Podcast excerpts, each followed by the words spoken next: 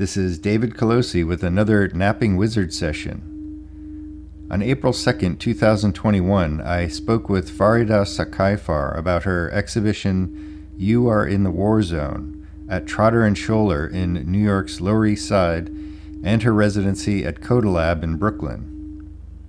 The presentations introduced several of her visual experimentations from the last decade as a kind of survey Having known Farideh since 2013, I take the cues from the exhibition as opportunities to go off script into the past and future of her work and how she's handled the remarkable year that 2020 has been.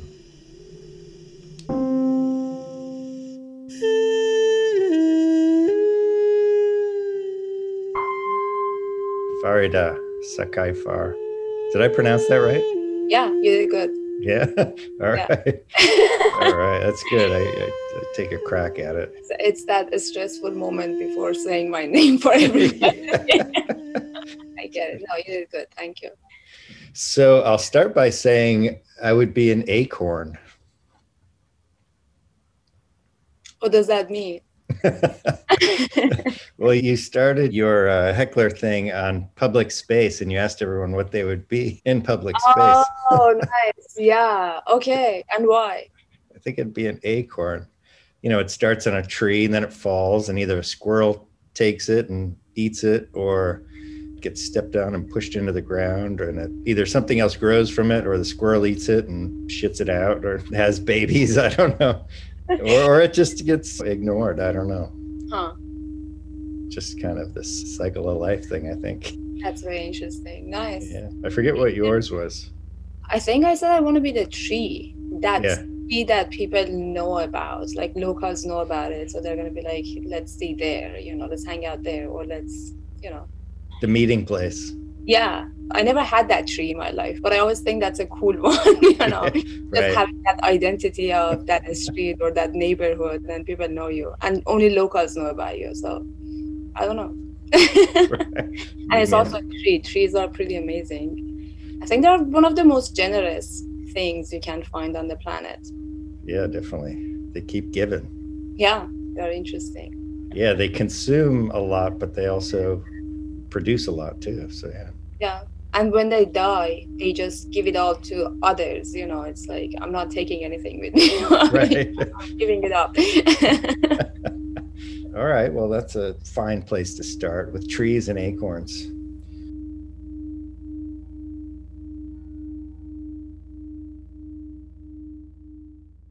So uh, the show at trotter and sholer I think I've mentioned this before. It's like a survey, but like a survey of relics. They point you to the larger projects. Like Mute, you have the table. I got it, the carpet. You have the carpet, but you don't have the screens. And the video is on a portion of that video is on the monitor throughout the show. It seems like there's a few examples from different bodies of work. Mm-hmm.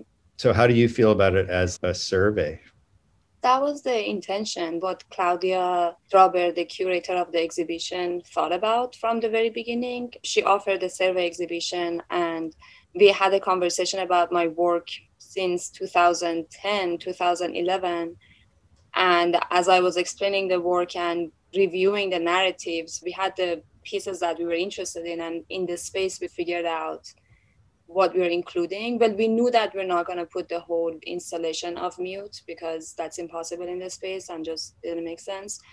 But then with the other series that was also a fun moment of selection that we decided how many of each we're including in the series and what we're taking out and how we're working with the space. And what was the residency at koda? Was it figuring out the exhibition no, I'm actually starting the residency with them now. This is also part of the residency. So they offered the show and we started talking about it. And then residency came out of it as a way to complete this experience with Koda. Yeah.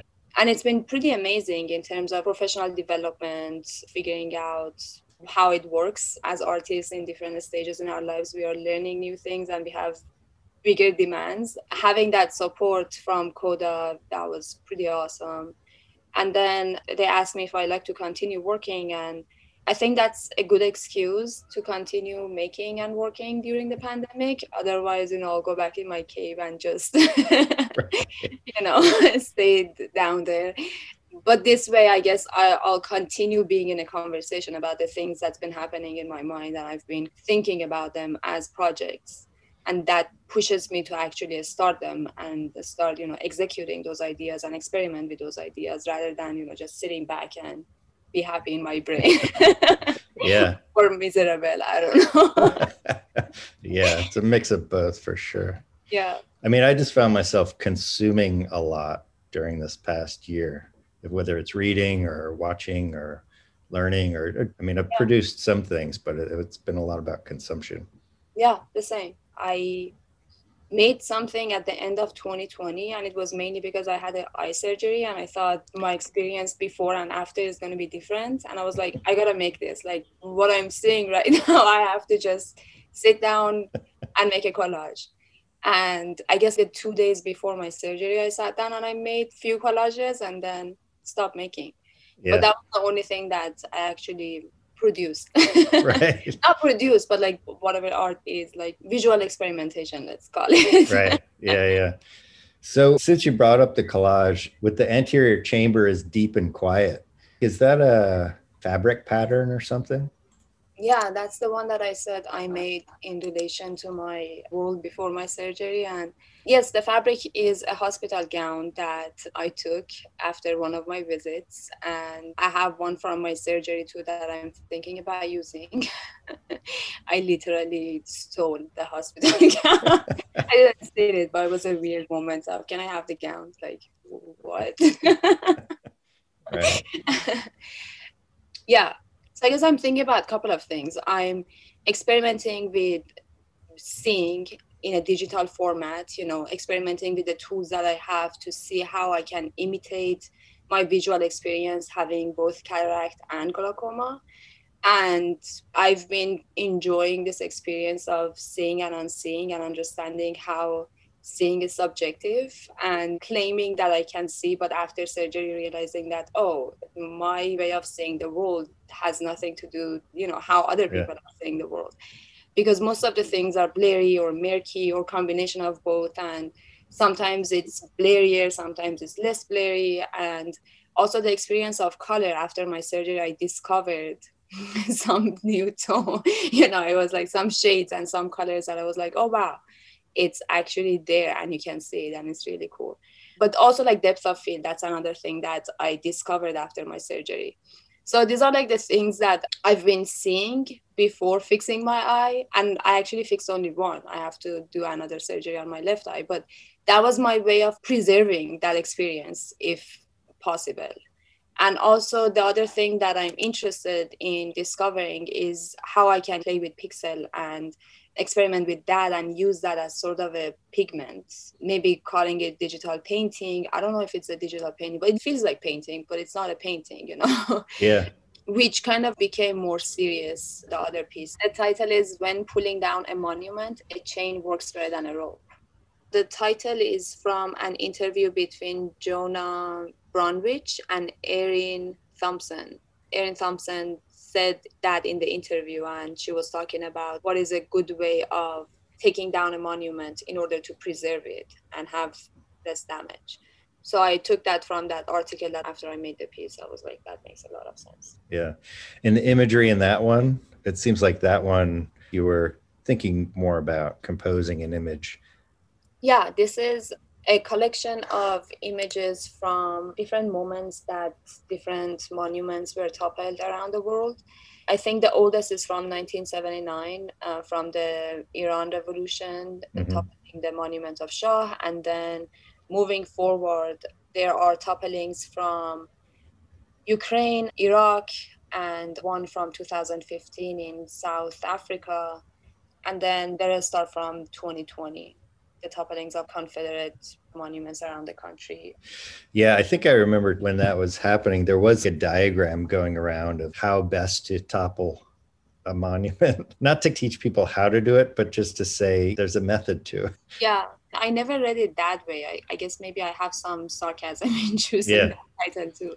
I think what was interesting for me is seeing how it's being framed in the media and how they're talking about, you know, these moments of public intervention in public space and using the word vandalism. And you know, I'm thinking about monuments as these really stable representation of a piece of history or power in a public space that is supposed to be intact. The only thing that can cause any damage on it is the weather. It's not coming from human interaction. And if this is supposed to represent the people and their history, then there's that question of where is that intervention, where is that presence? You know, because narratives changed. You know, the narratives become more complete as we learn more and understand how to be more inclusive in our narratives.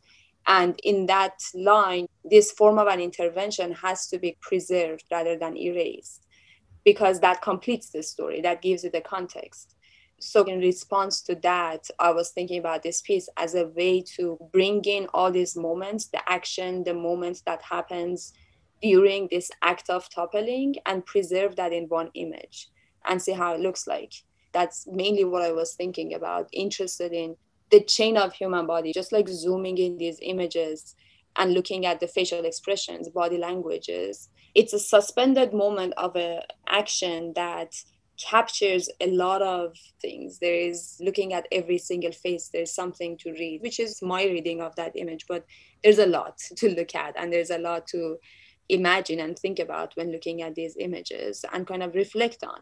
So that was for me a way of bringing it all together and also like as i'm zooming in images are becoming pixels and pixelation becomes a very dominant factor if it's an older image like images from the toppling of Saddam Hussein monument in Iraq, images are way more pixelated in comparison to images from 2020. So I'm interested in the idea of preserving a story with our cell phones, which is happening. Photography as this medium we all have access to and we're using to document our everyday life. And this becomes the imagery of our time, the collection of our time. And if we think of it as a form of preserving stories and preserving history and in relationship to photography and the promise of photography uh, the negative as a grain base that is a negative that you can enlarge and you can always just look through in the light to see what's on it in comparison to digital images that you can read on a device. And it's just information I've been thinking about a lot of different aspects of that. And the origin of this idea of pixelation of the image over time came from Iraq Plus 100. That's a collection of short stories by different Iraqi authors imagining Iraq and the world in 100 years. And in one of the short stories, they need to look at images to figure out something about the past. And they find the archive, but they can't really find anything on the images because the images are too pixelated. And they make fun of us and they say, you know, haha, they thought they know how to preserve and they thought they have like the highest quality images. But look at that. Look how dumb we were. right. right and that's actually an interesting thing to think about and if it's about the quality who will have that archive of higher quality images and who wouldn't you know what are we going to see on the internet 50 years from now yeah i mean it's interesting too to talk about it in relation to monuments because like you said you know these bronze monuments their pixels aren't going to get worse over time you know of the actual object but what's interesting is that the understanding of the narrative of the object does change over time. For example, the one of Teddy Roosevelt at the American Museum of Natural History. That one, it's not down yet, but for 40 years or more, people have been trying to have it removed. And then last June, the mayor and the museum agreed to take it down, but still it's been eight months and it hasn't come down.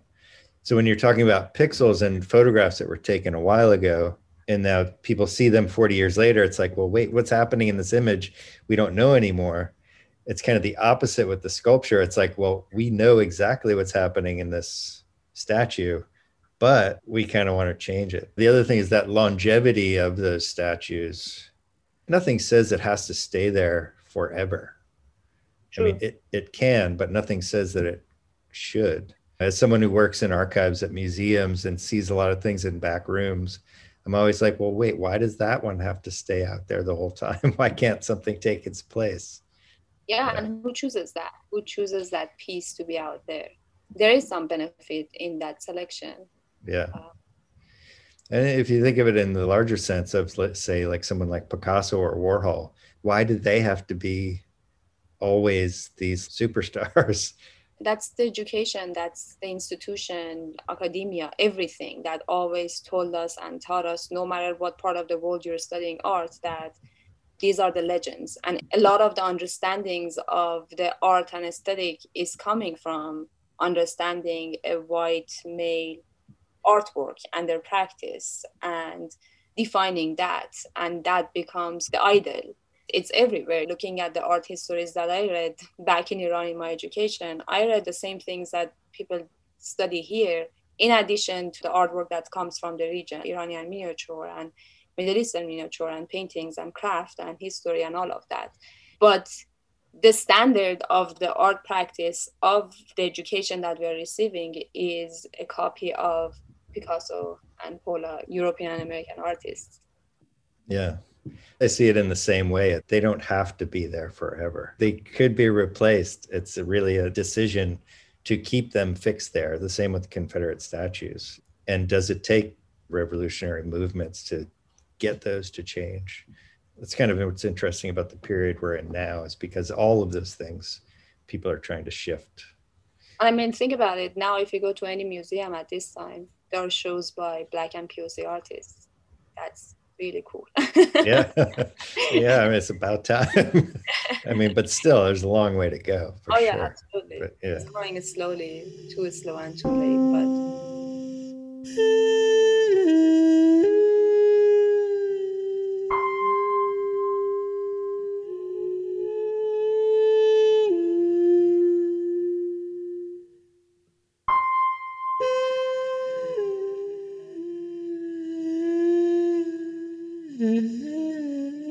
Mean, a lot of your work, a lot of the subject matter of your work deals with themes from the Middle East. A lot of it has to do with various wars and the media representation of that.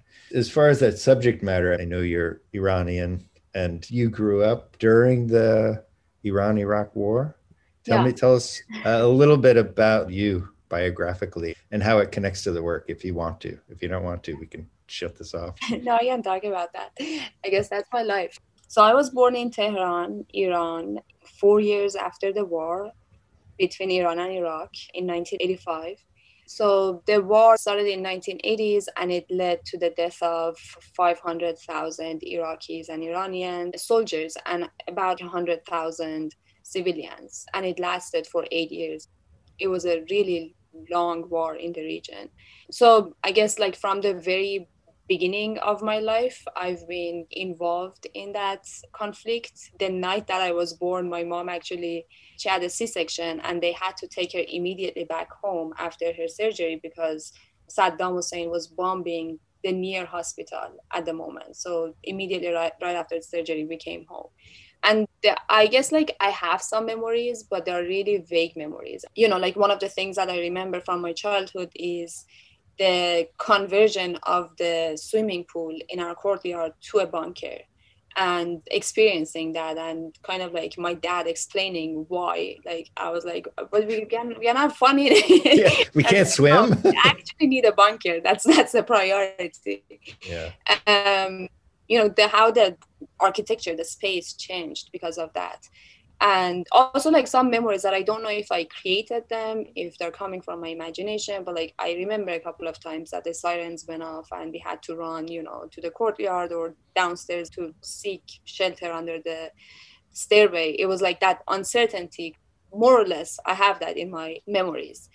And then i guess the fear has always been there. It's been part of my life and my generation's life and also like generations to come. Not just the trauma of the war but that fear that the war can happen any moment because we're always living under the threat of the US attacking Iran. Like there's always that tension in our unconscious. Like the nearest was in 2020 in January that we seriously thought the war started and it was like the closest that i experienced that fear that oh shit this is it it's happening.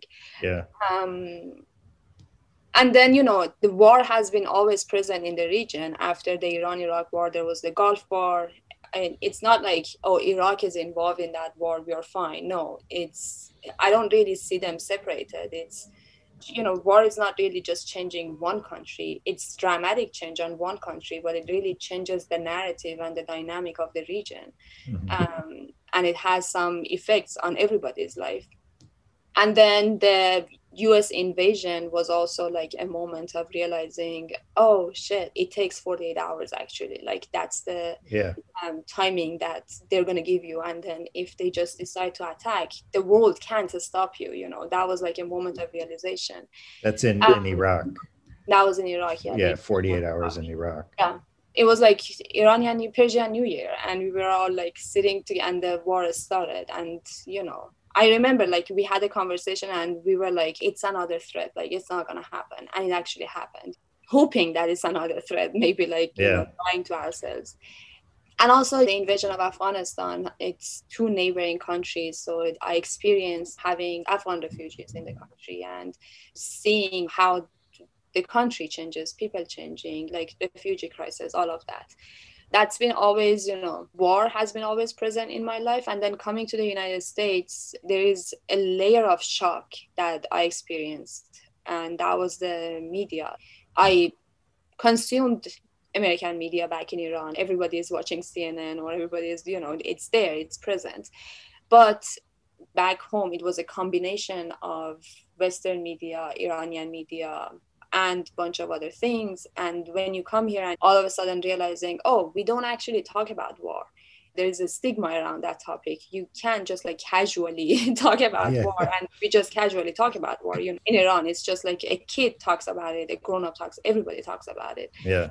And here it's like, oh, how dare you you even mention that i had that experience that somebody was like how dare you you just randomly talk about dead people in the war i'm like are you kidding me you know it's right where does that come from? And then like from our narratives from our history from our education everything like that narrative the invasion of iraq the invasion of afghanistan is not present. Not in a daily conversation and not in our education. I'm teaching here. schools yeah. Here yeah uh, absolutely. here, yeah. And i'm like you're a high school student and you don't know anything about the last 20 years of this country and a lot of them are joining the army. Do you actually know what you're signing up for? Do you know what happened not long ago? Mm-hmm. but because that narrative is not part of our education it's not part of our reality there is that i don't want to say there's that glorification of the war because i understand the economy of war and i guess to some extent i understand why people join the army and i understand the social class and i understand you know the benefits of that but at the same time i think the narrative that is given to actually recruit for army is an incomplete narrative. That is a selection of the whole thing in order to convince. Yeah. Um, so like, thinking about all of them was like i guess and part of it is also anger. I guess like i'm trying to deal with that anger by making these works and i'm trying to digest it and understand it and reflect on it and maybe re-narrate them in my own way and criticize that mm-hmm. what is happening in the studio. Yeah no it's interesting the way you described it. It's just such a major shift to come from iran where it's always threats coming at you and then actually living in war where you come here and the threats are coming from here and you know we're not living in a war zone you know as the title of your show is. We're not in a war zone in that sense. So yeah, that's got to be quite a shock. And what year did you come here? 2009. So that was right at the green movement. Yeah. Was that part of the decision? No, no. I applied for school before the green movement happened and I was back in Iran at the very beginning of it. So when did it start? I don't know it in this calendar. I know it in the other yeah. calendar like the day that it started but it happened end of the spring and then throughout the summer and it was going on for almost a year or even more. But no it wasn't part of a decision. It happened and then in the middle of that i had to leave and that was also a shift from how i experienced it back there and then coming here and all of a sudden realizing that i'm a second-hand consumer of that narrative and looking at the news i'm searching for information mm. uh, honestly because what happened during that time was the only information that was leaked out of the country was through amateur filmings and photographies that people on the street did. And they were just posting it on social media. So it was like the beginning of using social media and the role of social media in public uprisings and movements. And it kind of led to the arab spring and the history of that in the middle east but being on the streets and experiencing it firsthand and then coming here and realizing that again like the way that it's being narrated through western media and comparing it with how it's being narrated by the iranian government which is complete denial and erasure and then how it's being told by people on the social media.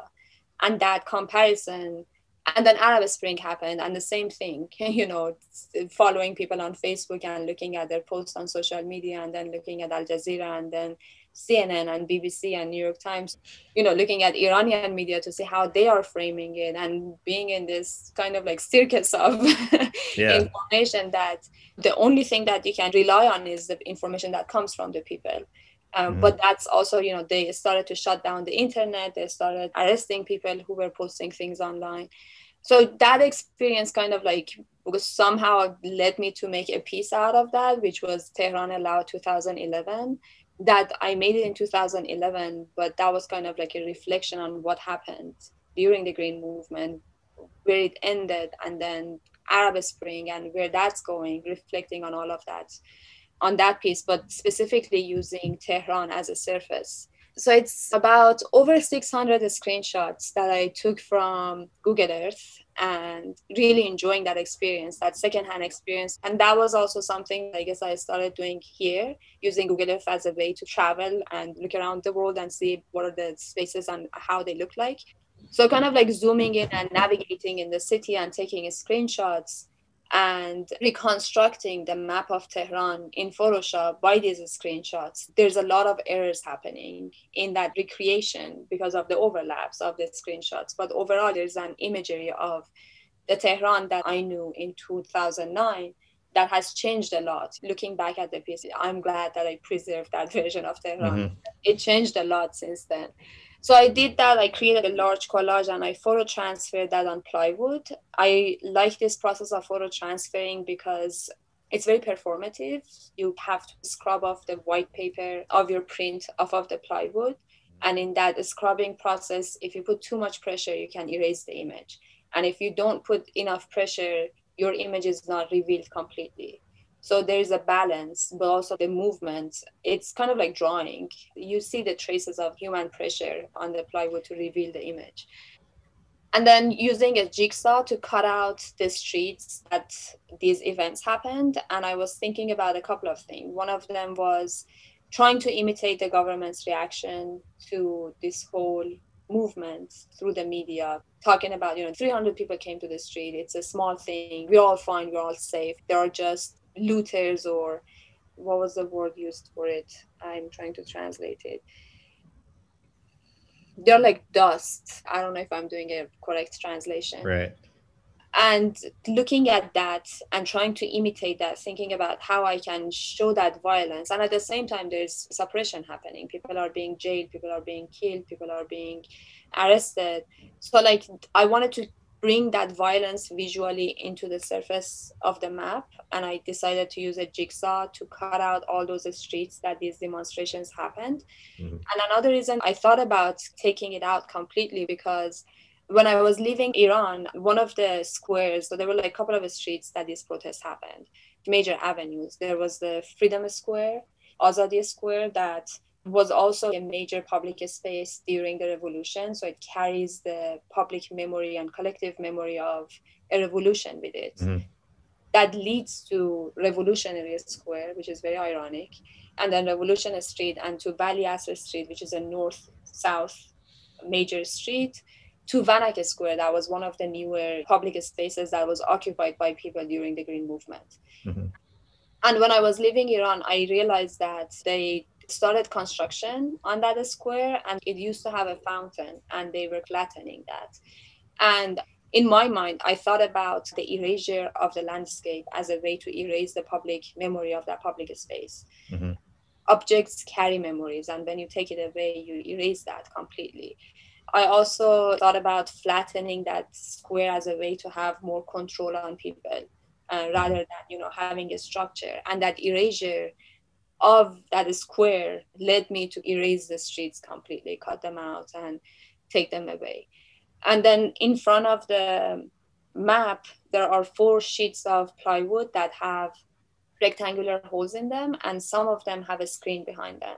And in the screens you can see footage from these streets that these demonstrations happen but they're completely empty. There's nobody in them which is very disturbing and uncanny because it's a metropolitan it's always busy but i asked my sister who always collaborates with me ashraf to go and film the city early in the morning as soon as the sun rises so there wouldn't be a lot of people and then i edited so we don't see anybody in them and in the gallery there's the sound of the street everyday life that you hear but there is no representation of the human body on the street mm-hmm.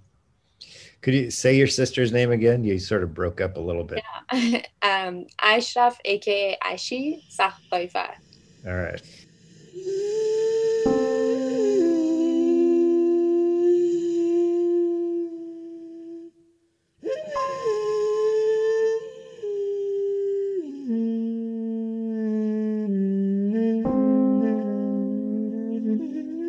Just to put some context to this. I was 12 years old when the Iranian Revolution was happening and watching that on TV and the hostage crisis. And I just remember just not knowing what the hell was going on. Why was this happening? But the way it was portrayed in the media, I mean, Ayatollah Khomeini was the devil. You were meant to hate this guy. So I was framed by that narrative through the media but at the same time i always just knew like okay something else is going on here that i'm not getting the information for and it's taken a long time to get that information there's a new book that just came out called america and iran by john ghazvinian mm-hmm. which talks about the foreign policy relationship between america and iran from 1720 to the present and it's just fascinating to just get that context about everything before 1953 and then at 1953 when Mossadegh was removed and the Shah was placed. And so just kind of comparing what you were saying about the media and how when you came here, you were getting media from all different sides. And I feel like I've never had that. I've always had it from the American side, never really had the context. You know, what role is the US really playing in this? What role is other countries in the Middle East playing in this? What role is Israel playing in this? You know, what role is Britain and Russia playing in this as they were then? So, I mean, all of your work about narrative and about reframing images is really interesting in terms of coming at it from a different side. And then the other thing, just to kind of end that, is when I was working at NYU and when we first met, probably six years ago or so, and you were working on acquired from above the present owner and then also the pedal pieces mm-hmm. And i was really interested in both of those pieces when you had a studio at lmcc and i was just like what's going on in here and it was one of those moments of here's a chance to get some of that narrative that i just haven't been able to get mm-hmm. so that's what actually first attracted me to your work and with working at nyu and they have this collection of iranian modern art from the 60s and 70s from the Shah era. So that was another way to get pieces of this information. So I think with your work, for me, but I think for others too, is that you do get this other story that's just not told here. You know, and then something like Halabja, 1988, that piece, you could talk about that a little bit. You're taking these images from narratives, written narratives, but also visual images, and reinterpreting them. Could you talk about that a little bit, just in terms of what you're doing with narrative and imagery? My 15 year old sister and I were in the yard, busy making food for relatives. They were sheltering in the cellar. We were expecting an Iraqi counterattack at any moment. The Iranian Revolutionary Guards and Peshmerga had attacked Iraqi oppositions just outside Halabja in the past couple of days, forcing Iraqi soldiers to retreat. Residents hid in cellars to seek protection from the artillery shells they were expecting. That could fall at any minute. Yeah, Halabja 1988 is one of the projects that took me a long time to figure out what I'm doing and how I'm dealing with this subject matter. Um, so a little bit of a backup story. It's about a chemical attack that happened in 1988 in Halabja, the Kurdish region in Iraq. And it was a chemical attack that was basically, it happened during the closing days of the Iran-Iraq war. And before the use of the chemical weapons on the Kurds of Halabja, Saddam Hussein also used chemical weapons on Iranian troops but the world didn't believe Iran much during that time because Iran was pushed away and everybody was against any support of Iran during that eight years of war. Wasn't the West supporting Saddam at the time? Yeah. Yeah. yeah. With I mean, weaponry. Yeah. Um, and the chemical weapon also came from the US giving the green flag to Saddam Hussein and being okay with using weapons of mass destruction, you know, the, doing a genocide basically. And the chemical weapons it wasn't just one it was a mixture of some different chemical weapons that different countries contributed actually and it was a test to see what is the after effect of using this sort of a weaponry on people and what they can learn from this experiment so it happened and a lot of the documentation that actually exists from that time is coming from the iran government because the Iranian troops were in the region and they documented that. And also they wanted to have a good documentation to prove the use of chemical weapon in the court against Iraq. Growing up, we were exposed to the footage and the narrative of Halabja. It was like we would see the anniversary of this massacre on the national television and also the refugees of Halabja were living in the country. So it was like the narrative of people who are actually also living in that country.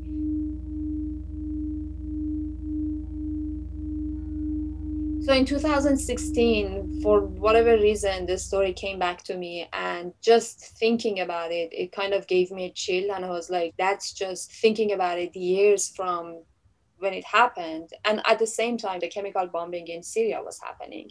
So it mm-hmm. was kind of like remembering those imagery and thinking about Syria at the same time. And I was like, it's interesting. We don't hear about, again, the lack of the narrative, the lack of the presence of the narrative here. A genocide happened, nobody talks about it. And I was like, I have to make something. Like, this is with me. I've been living with this, and I want to create something in relation to that.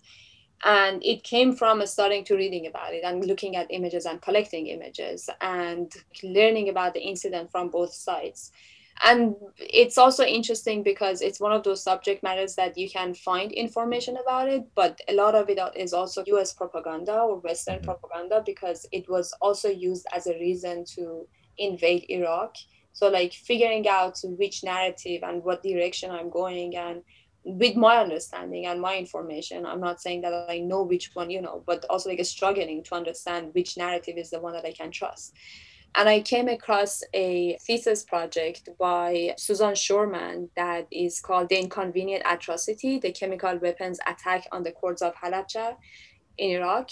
And I found that one of the most useful resources that I could find.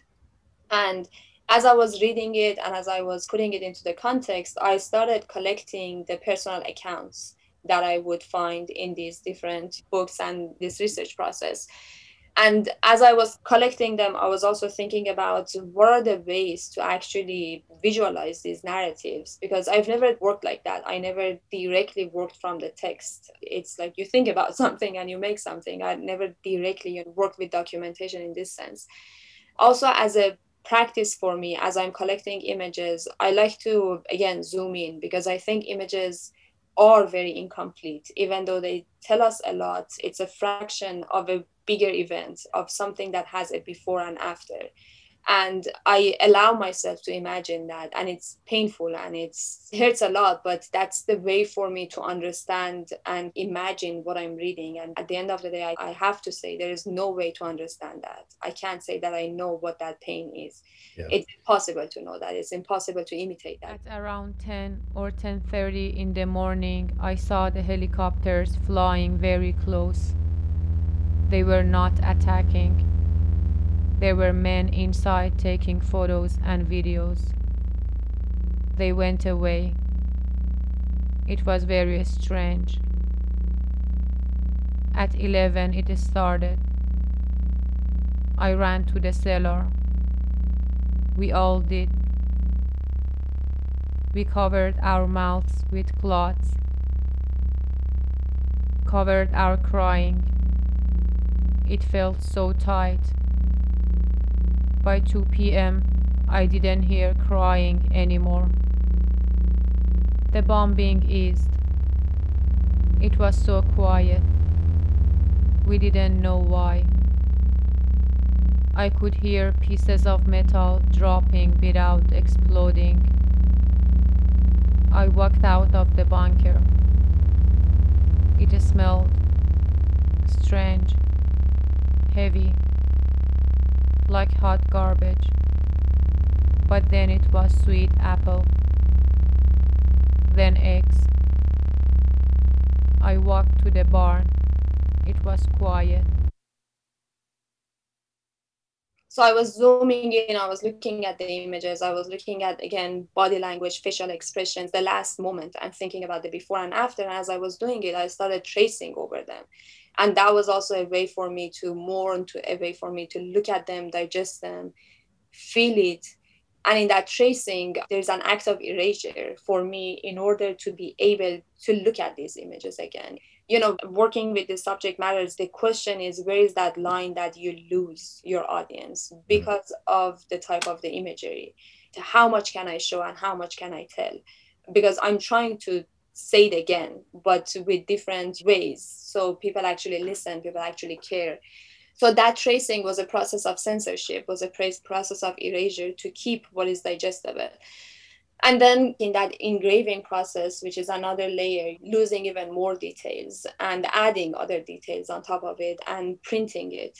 And as I was printing, the text was in my mind. So the collages that I made are visual experimentation of the text and the visual and understanding how I can combine them and how I can take out words that can be translated to something different.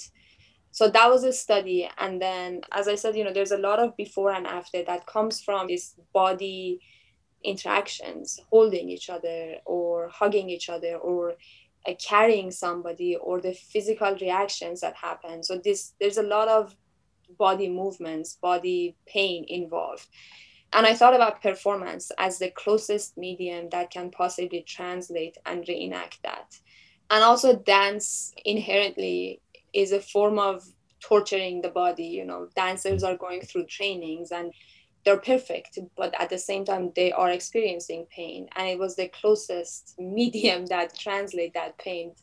They make it look easy, but it's painful to them. Yeah, yeah. yeah and also like the the paradox between the beauty and ugliness of what is happening the perfect body of the dancer in paradox to the failure of the body after the exposure to the chemical weapon that comes with the collapse of the lung the bleeding of the eye and the loss of the vision the collapse of the nervous system the deformation of the body the burning of the skin and thinking about how to use body to translate these into movements. And I collaborated with Isabel Umali, and it was sessions of rehearsal and conversations and reading the text. I had extractions from the text that I bring to the studio and we would talk about it. And Isabel would sketch and just come up with movements and different choreographies. And in that process of conversations and rehearsals, editing out the parts that made sense. And it was the closest to what we both imagined would make sense. And then I thought about film because live performance is an experience, but I wanted to have some sort of a permanency in that, and I wanted to be able to give a slow motion experience to my audience. I thought that time um, the stretch of this pain can be an additional layer to exaggerate the sensations that one would experience sitting in front of the screen and you know mm-hmm. watching this this performance and also working with sound that I worked with Sadra Shahab to create a sound that is specific to the piece, to activate another layer of a sensation, and also as a way to bring everything together as a holistic experience. I feel like the sound really adds the layer that collects all of them, the senses together. Mm-hmm. That was also a collaboration that came from a lot of conversations and back and forth and talking about sound, talking about the meanings of it, the, the instruments, and making the piece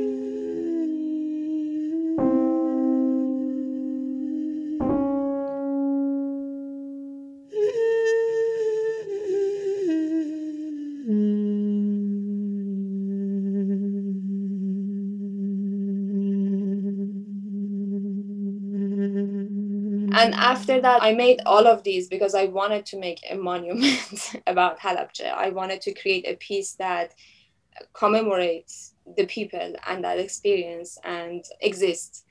Yeah, I mean, I guess when I think about Halabja 1988, I guess in some ways I start to think about it in terms of the blues or in terms of sort of spirituals.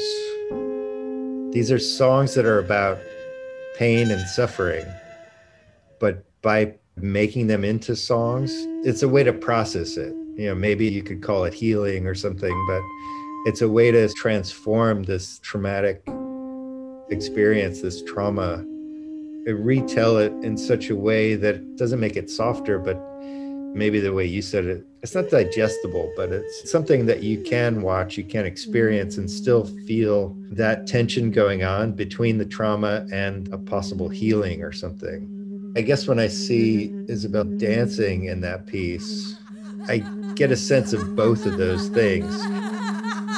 I saw a woman laughing hysterically, yelling, running toward the wall, crashing her head into the wall. She died soon thereafter.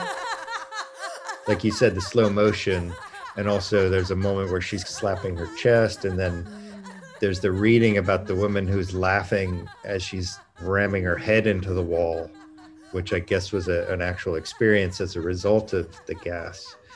So you're hearing that story and you're seeing it in the film, but then you're seeing this person dancing, and there's tension between those two things where I wonder if that's what the blues does too. You know, because if you think of spirituals, sort of a similar dealing with this trauma, I don't know. Mm, I never thought about the relationship that you're talking about, but I thought about bringing in some references to some rituals in the movement, like the moment that Isabel is hitting her chest or hitting her back. That was an interpretation of grief that maybe it's more apparent in Middle Eastern culture, like in Iranian culture, using the body, harming the body to cope with the grief and with the pain but also it had the reference to the experience as you said because of the after effects of inhaling the gas and the loss of the nervous system laughing hysterically running to the wall to the point of unconsciousness um, yeah i don't know i mean i i never thought about I'm, I'm trying to think about it now i'm thinking loud basically i can't claim that i made this as a way for the people who actually experienced it to heal. No, yeah, yeah. Because it's just my interpretation, and it's also me sitting miles away in the US and making a piece about that. I guess my only intention is to bring in that narrative and bring it into our conscious that it's actually happened, and we need to remember that, and we need to acknowledge that as a society who actually contributed to that experience. Right. Especially when there's really nothing seen about it. Yeah. How many Americans you could ask about Halabja 1988? What image would come to mind? I looked around.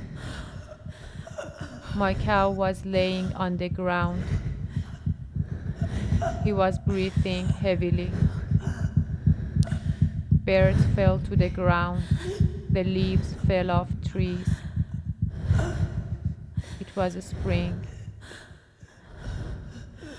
I went out to the street. Everybody was dead.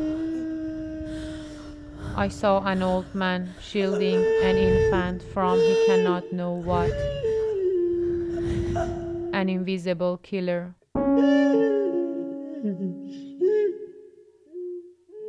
I saw a mother clasping her children in a last embrace. There was a small baby on the ground, separated from her mother. I thought they were both sleeping.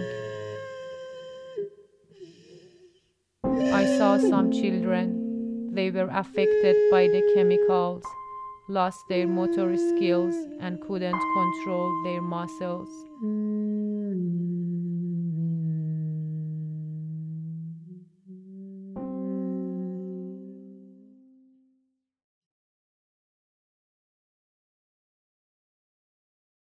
Uh, okay, so now we can go to mute because it does move straight into that. Yeah, thinking about mute as where I'm going, I don't know how consciously as I started the project, but I was thinking about the monument. I wanted this documentation, this interpretation to be a monument for that event. So mute is actually, in my mind, is a monument. In the center, there's a carpet that has a reference to Afghan war rugs. That was like my main source of inspiration. And these are the rugs that were made in Afghanistan after the invasion of USSR. Um, and that was a way for locals to preserve their narrative and history. So you can see an accurate depiction of USSR weaponry on the rugs. And it's been made in the region in Afghanistan. And also after 9 11 and after the invasion in 2001, they are still making them and they are still preserving the narrative of war in the country through these rugs. So that was an inspiration for me thinking about rug as craft, as heritage, as a way to locally preserve a narrative visually, and also as something that is passed down in generations. You learn it from your parents and then you pass it to your children. So it's intergenerational craft that is passed down thinking about all of those aspects, I also thought about the heritage of war and my way of preserving that heritage as a layer on top of what is happening. So in that carpet, I have the central piece that is a collage that is a combination of actual documentation of the event, in addition to my tracings of the event, tracing over those documentations, and then there is the surrounding of that central carpet that is made from chemetal it's a metal laminate on plywood. And i wanted to use metal as a reference to the weaponry the army gear. And then the cutouts are the abstraction of the army gear. There's a tank there is soldier jet fighters bombs gas masks surrounding that central element. And then I used soil as a reference to land, as also a reference to life and death, and also as a reference to livestock, to agriculture, to economy, to basically your being, because that's the foundation of home, of your existence. And the chemical weapon attack, it didn't only have an effect on people, it also killed animals. It also killed the soil so the after effect is for generations to recover and to, you know to fertile the soil again. So it's not just that moment; it's going on forever. And then the surroundings are projections on four sheets of um, PDLC. That's a material that it's kind of like a plastic, but it goes opaque and transparent depending on the electricity that runs through the screens. The piece was commissioned by the shed for yes i was there. I was there watching it go up. It was great. I was questioning myself you know what does it mean to show this piece in this institution? And why should i do that? And how can i actually give a reference to my viewer to remind them that they're standing in a museum cultural center and they're experiencing an artwork? I wanted it to be a constant reminder and that's what led me to the use of this material because As the screens go transparent, they're see through, so you can see the rest of the exhibition. And it's a way to disconnect you from that reality. A self censorship, again, as a way. So there are three channels of the performance of the same dance that you can see in the Halabja 1988 film, but with a different edit. And there's one channel that is the actual documentation of the event. And I see the whole piece also as a failure of bringing in all these different mediums into one piece to complete a story, to tell a story. But at the end of the day, it's impossible to tell that story and create any sympathy, create any understanding of the reality of what these people experience. Yeah, I mean, especially because there's so much audience competition in a exhibition like at the shed. There were so many things happening around that 25 or 30 artists all in one space. A lot of them also had media. So, in a way, how you were talking about trying to get information from different media sources, if it's CNN, Fox News, Democracy Now, and then different sources in Iran or in different parts of the Middle East, you're trying to take in all of this stuff and trying to come up with what can I boil this down to to come to an understanding. And it seems like this piece in the middle of the shed with all these other pieces happening around it in a way it's kind of trying to gain ground to try to create space for itself. But at the same time it's also kind of erasing itself while it's happening to maybe reveal to the viewer that that's what's going on. You're trying to make sense of this but it's erasing itself and then building itself up again. And that struggle of trying to come to an understanding about not only what's going on with the piece but also what's going on with the history mm-hmm. so yeah it seems pretty effective in that sense of creating that experience for the viewer. And there's also the element of sound, another element that was also competing in the space um, yeah. with other pieces. But we had four channel sound that completed each other as moving through those four corners of the installation. Again, working with Sadra, there are many different instruments, there are many different elements of sound combined together to complete the experience within that boundary, you know. Mm-hmm. And also the element that we didn't expect was the competition that was happening with the other sounds in the space, which in relation to the screen, it also worked out. But that was something that the space imposed on the piece. Yeah. Yeah, and that kind of show you sort of go in and out of such drastically different experiences. I mean, almost any art museum experience, you're going from one extreme to another. Everything has a historical underpinning, but you're going from one thing that has its own terms to another thing that has its own terms.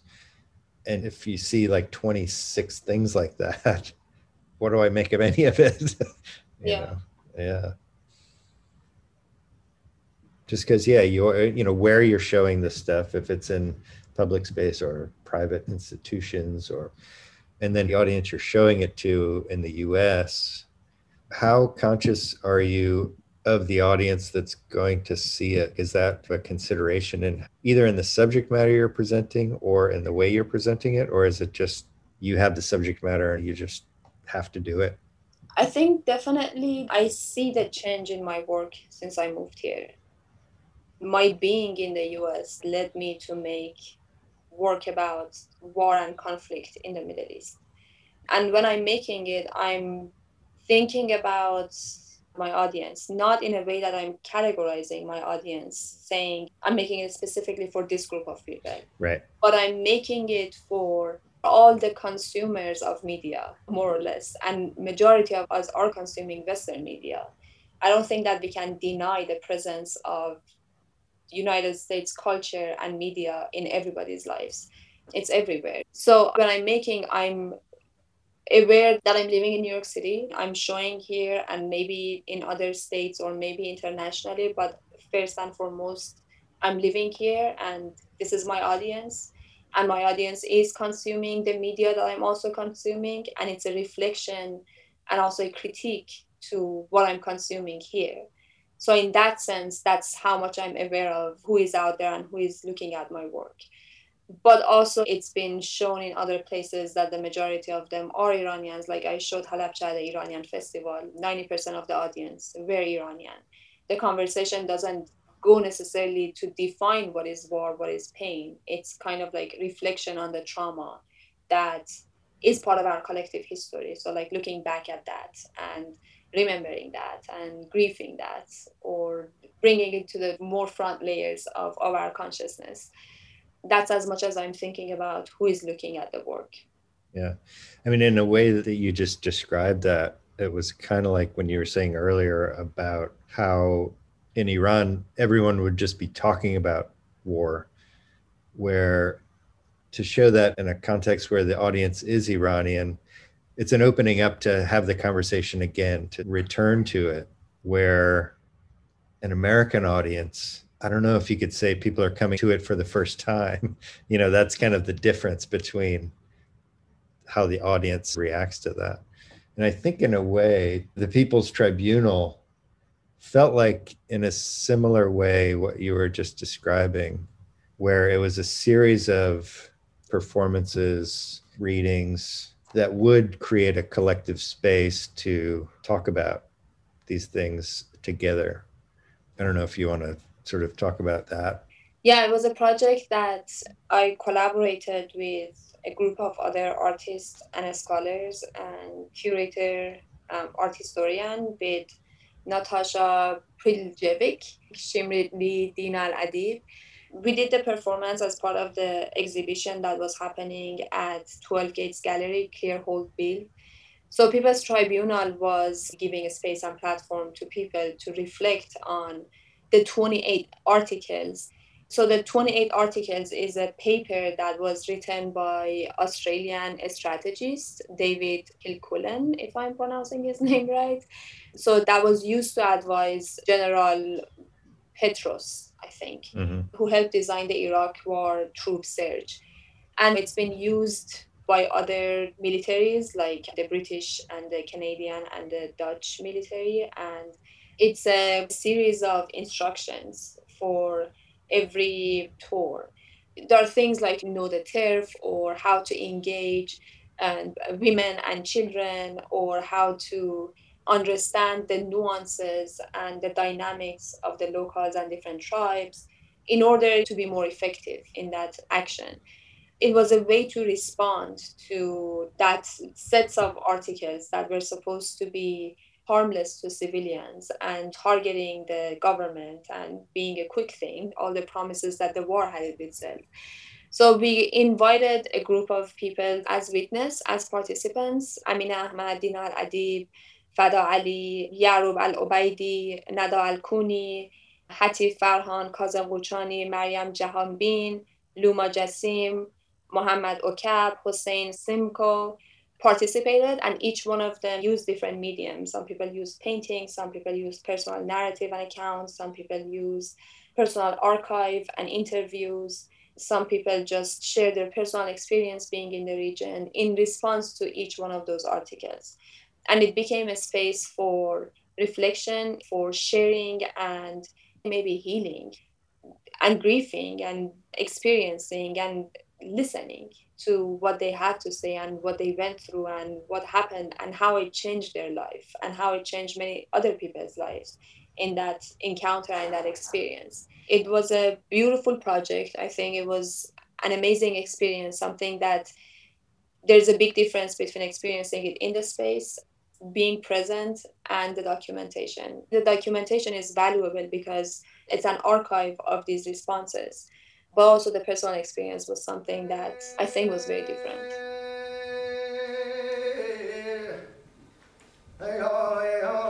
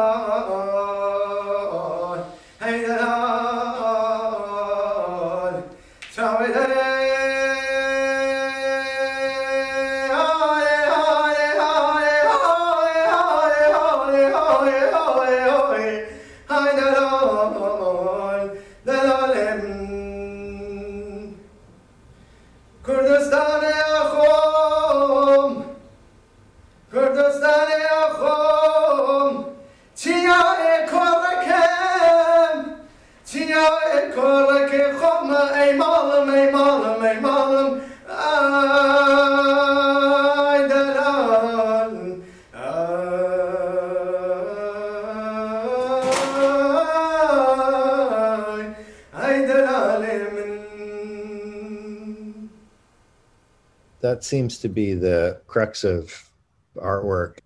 I don't know. I feel like this year a lot of people have been rethinking about how they're making art. And I think this kind of space, the People's Tribunal, is what people are craving more than going to look at a painting or something, where you can have a shared experience. You can learn some things. You can also share some things yourself. And it's about building community and being together after a year of not being together, you know? So there's something really special about that project linking into that with everything that's been happening with COVID 19, with police violence and protests in the streets, all that turbulence in the past year. How are you thinking about that intersecting with your artwork and the subject matter that you've been thinking about that's been rooted in the Middle East, but then you're in two places? Are you putting those things together? Are you just kind of letting it happen? That's a good question. I think they're definitely connected. White supremacy, racism, the power, the norms, the inclusivity, and who gets to say what, and the violence. These are all experiences that creates this society and creates this country. And for me, last year, 2020, was a year to consume, a year to learn and listen I can't say that I didn't know about white supremacy and I didn't know about it. And that's something that I guess from entering the country, you kind of experience. You see that here and there, you know, in different contexts, in education, in academia, you walk out searching for jobs, you're just in the society. I worked in different jobs. I worked in retail, I worked in the service industry, I worked in food truck, I worked in restaurants, and then working as an educator, working in different schools, mainly in underserved communities, and teaching at CUNY. There are many different occasions that I'm encountering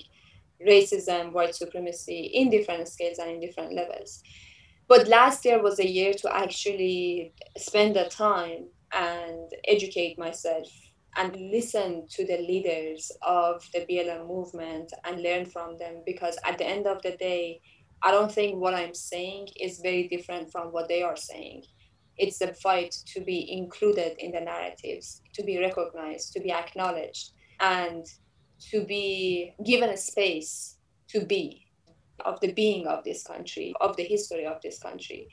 So, me joining a protest or being an ally and advocate for Black Lives Matter is a way to bring awareness on also the war and conflict and the US foreign policy in the Middle East. I don't see them as two separate things. And I think maybe my role as somebody who is living here is to be that ally, be that advocate, because that's the first step to actually acknowledge the other things that are happening in this country. That's one of our priorities to understand the right of Indigenous and Black people mm-hmm. and acknowledge their history and take steps to change that. And also along the way acknowledge the narrative of the war and conflict that is happening in other countries. The presence of the us in south america in the middle east in africa. And if i'm making work about the refugee crisis using the imagery of the middle east it's not just about the middle east it's also happening at the border in mexico you know. It's been a part of the history. When i'm talking about the erasure of the body there is an inspiration from ASCO Art Collective in East Los Angeles, the way that they are using their body to establish their presence. So there's a lot of overlap, and I can't really separate my narrative from the narrative that's been going on for decades and centuries in this country. You know, they're all yeah. each other.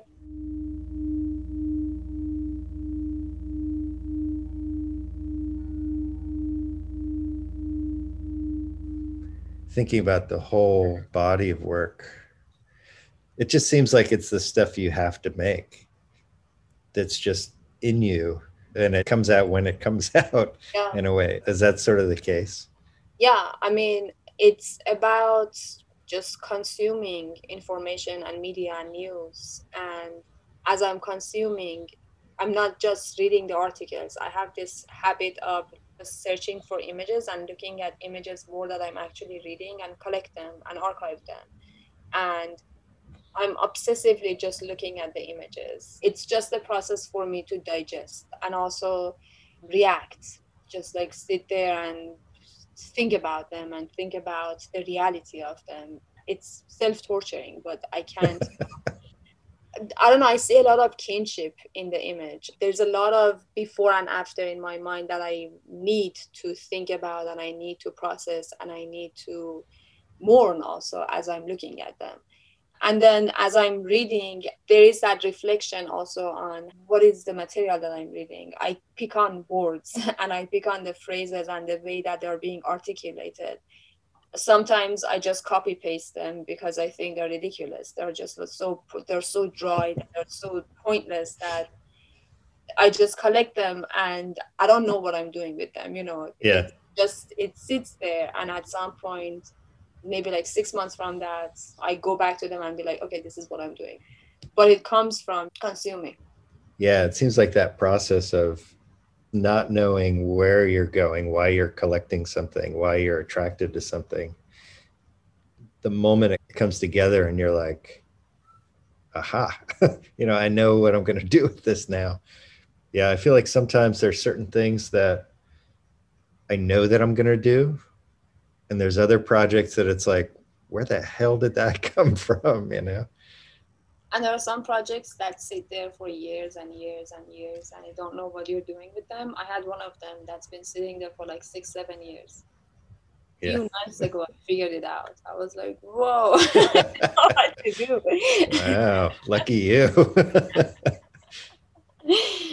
It's one of those projects that um, is almost impossible, I think, or maybe not. But I want to make a public monument, an anti-war public monument. Yeah. Do you want to know what this is? Oh, you you know what it is, or it's just yeah, I thought it was just an ambition, but no, you actually have a. I think yeah, I go for it. All the pieces together, and I know what this is now. I mean, I'm at the very beginning of knowing what this is, but I guess like it needs another year of research to actually completely put it together.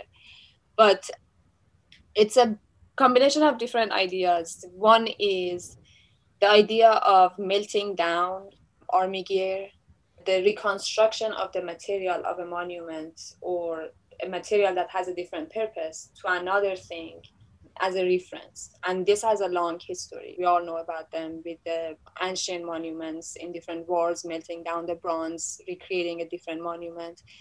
But also, I don't know how true this is, but Kanan Makiya in his book, The Monument, he talks about when US troops toppled Saddam Hussein monument, they shipped it back to the United States and they melted it down to make medals to give to the troops who fought in that war. Really? And I, I couldn't find any other information on that. That's the thing that I only found in Kanan Makiya's book. Hmm. But if it's true or not, I think that's an idea that gives me material. And so I always had the idea of taking US Army gear, melting it down, and use it as my source material to make this anti war monument. And as I was thinking back on Toppled and different things that I've been reading, there is an article by Peter Maass that he reflects on lessons that we need to learn from the invasion. It's an article on Intercept. And he talks about the momentum. He talks about the toppling of the Ferdowsi Square, but in addition to that, he talks about the curation of the media to make that as the momentum, that that becomes the moment of the liberation of Iraq. And how, if we wanted to be inclusive in our narrative of war, that momentum could have been two days earlier that the same Marines gunned down a car that was leaving Baghdad through one of the main and the only highways that they had access to in order to exit Baghdad to save themselves. And there's a picture of the car that is gone down with eight bullets on it. And there were six people inside. And he talks about how that could have been the monument of that invasion. So, what I like to do is to recast that car mm-hmm. with melted US Army gear but that's such an anti-monument that I don't think the U.S. likes me. no, I think it's I think it's great. When you say army gear, you mean? I mean gun and tank. That's yeah. also like another reference to that is in Baghdad. In order to enter the city, there are two gates that is called the Arc of Triumph, and mm-hmm. Saddam Hussein actually designed these two gates so it's two swords that reach and meet each other and there is the flag, I think, on the top, and there are two hands that are holding those 2 mm-hmm. swords, and the two hands are cast from Saddam Hussein's hand. Uh-huh. But the swords are made from melted Iraqi tanks and guns. And the poles that hold the hand, each pole is made from 2,500 Iranian helmets from the Iranian soldiers who were killed during the war that he collected to make each pole. Wow. So, you know, there's a lot of hate and there's a lot of memory, and that monument is something, in my opinion. yeah. That history of melting and recasting is something that I want to do more research on to look at its history and how it's been used in different contexts to understand what does it mean for me to melt down US Army tanks and guns to make an anti-war monument. Yeah. Just in terms of materiality, there's so much content that you could mix in there.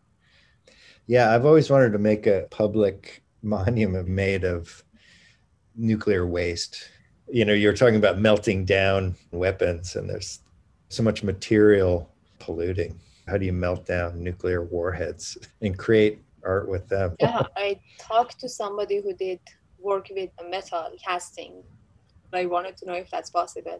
He said that it's going to be challenging because it's different materials. Right, because you can't take aluminum and stainless steel and bronze and mix them all together. Yeah.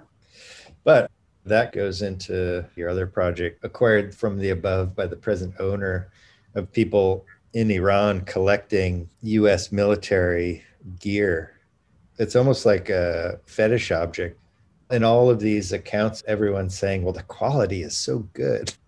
I think about that piece a little bit of what I was saying earlier about my interest in Iran and what I didn't know about what was happening. And that kind of sparking this curiosity of like, oh, what is this thing? You know, or if I were to collect some sort of relic that was loaded with Iranian history in the same way that this US military gear is loaded with that context, how would I handle that as a subject matter? Yeah, I mean, when it comes to the melting, when I think about it, I'm interested in that melting, but to the extent that it's working. But also like it's about the idea of that i mean it could be executed but to what extent it's being executed that's the technicality and the reality of that but the idea of the recycling and making something that is against itself that's the point and the rest of it is just the logistics of working with that material and what is doable and what is not doable yeah, I feel like there's a lot of examples of that on the tip of my tongue, but I can't come up with any of them. For some reason, I'm thinking of that piece in front of the UN, which is a sculpture of a gun with the barrel twisted into a knot. I don't know why I'm thinking that was made out of melted handguns. It probably wasn't, but that comes to mind as a possible example. I don't know much examples. no, it sounds like a good idea. Uh, all right. Well, I don't know if you have any last nuggets, acorns, tree. This is it. I don't know. yeah. This is great to go through a bunch of stuff and a little bit of your background and how it all melts together. yeah, thanks for taking the time, looking at my work, and coming up with questions to have a conversation. That's fun. yeah, well, it's just a beginning. Cool. Thank you, David. All right. Thank you for sharing so much.